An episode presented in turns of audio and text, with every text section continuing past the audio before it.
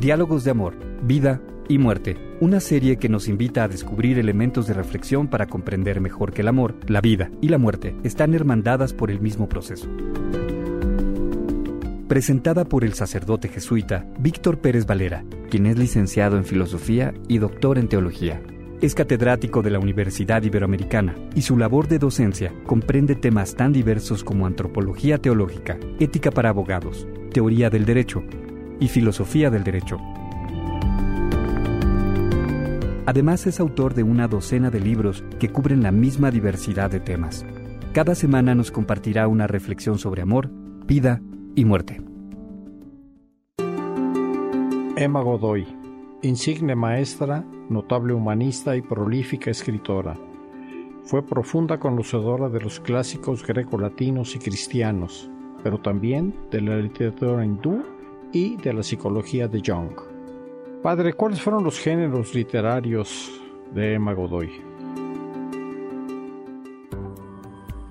Emma Godoy eh, destacó en todos los géneros literarios, poesía, ensayo, teatro y novela. Entre sus poemas es digno de especial mención Del Torrente, Pausas y Arena, de 1948. En la última etapa de su vida se consagró a los ensayos de superación personal, que mis palabras te acompañen, y vive tu vida y sé un genio. El secreto para amar, entre otros, que fueron constantemente bestsellers en la editorial Jus. Párrafo aparte merece la obra de teatro Caín el hombre, traducida al inglés y fue representada con mucho éxito en varias universidades americanas. Esta obra puede considerarse paradigma del teatro filosófico religioso de inspiración bíblica, pero muy lejana de un pietismo superficial o blandengue. Padre, en su opinión, ¿cuál podría considerarse su mejor obra? Sin lugar a dudas, es una obra literaria extraña. Ella misma lo advierte entre el soliloquio y la novela. Novela no de aventuras, aunque no le falta dramatismo y suspenso. ¿Se podría catalogar como una novela filosófica? Sí, podríamos decir que estamos ante una novela filosófica, una obra filosófica sobre el suicidio, drama de libertad y muerte. Un solo personaje, o quizás cinco, a través de las casi 400 páginas de texto, el doctor Esteban ha decidido quitarse la vida. Él está solo en su decisión, pero no, están dentro de él sus otros yoes. Esteban, el protagonista y narrador, simboliza la existencia, la libertad. Sin embargo, dentro de él están cinco personajes. Federico simboliza la cultura y a veces el culto a la razón. Damián representa la mística, el pensamiento religioso. Salem, el amor, a veces sentimental. Bromio, el placer, lo dionisiaco. Vicente, en cambio, significa lo común y corriente, lo trivial. De modo que Esteban debe escuchar a sus cinco voces interiores y asumir las razones que más le convengan. Todo hombre tiene que elegir entre sus cinco rostros, o quizás cinco máscaras. ¿Se nos presenta aquí el drama de la libertad y la muerte? Sí, de acuerdo.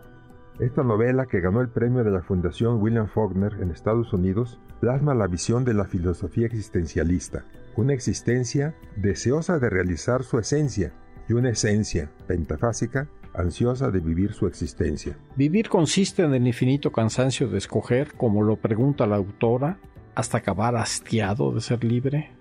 Bueno, la visión de libertad de Emma Godoy supera la concepción de Sartre. No recuerdo mal, Sartre dice que se encontraba parado con las manos en las bolsas y en la encrucijada de la perplejidad. Mientras el hombre no se decide, está más al desnudo, más que sin piel. Es pura entraña y puro miedo, y la única opción es tiritar de miedo. Sin embargo, tendría que meditar antes de optar. Jamás haría lo que muchos, que primero obran y luego piensan. Dios nos libre de tomar cualquiera de los trenes que salen de la bigarrada estación sin informarnos a dónde nos conduce al final el tren, para que luego nos despertemos en el paraje más indeseado y nos lamentemos torpemente de haber equivocado la vía, porque no siempre es posible regresar. En esta novela, en la obra de Godoy, ¿cuál es la búsqueda del suicida? La búsqueda desesperada del suicida es la muerte, pero ¿la elige ella para ya no elegir? ¿Es la muerte suicida algo más que una huida que no soluciona nada? En todo caso, el protagonista sospecha que detrás del misterio de la muerte se encuentra la sabiduría, el verdadero sentido de la vida. Por eso Esteban exclama, quiero despedirme de la vida y saludar la muerte. Si pudiera hablar con mi muerte, hoy es de la vida. Fui un frustrado buscador de, de sapiencia, porque no me percaté bastante de que la sabiduría reside en la muerte. Huye la verdad en tiempo que huye, pero podría atraparse en los ojos petrificados de los sepulcros. Al fin, todas las bancarrotas financieras cuestan poco. Lo decisivo en la vida es que no haya bancarrota espiritual. Mientras no exista esta, habrá libertad. Ser es ser libre. Todo actor aspira a convertirse en autor, apunta la maestra Godoy, obedeciendo a la propia esencia.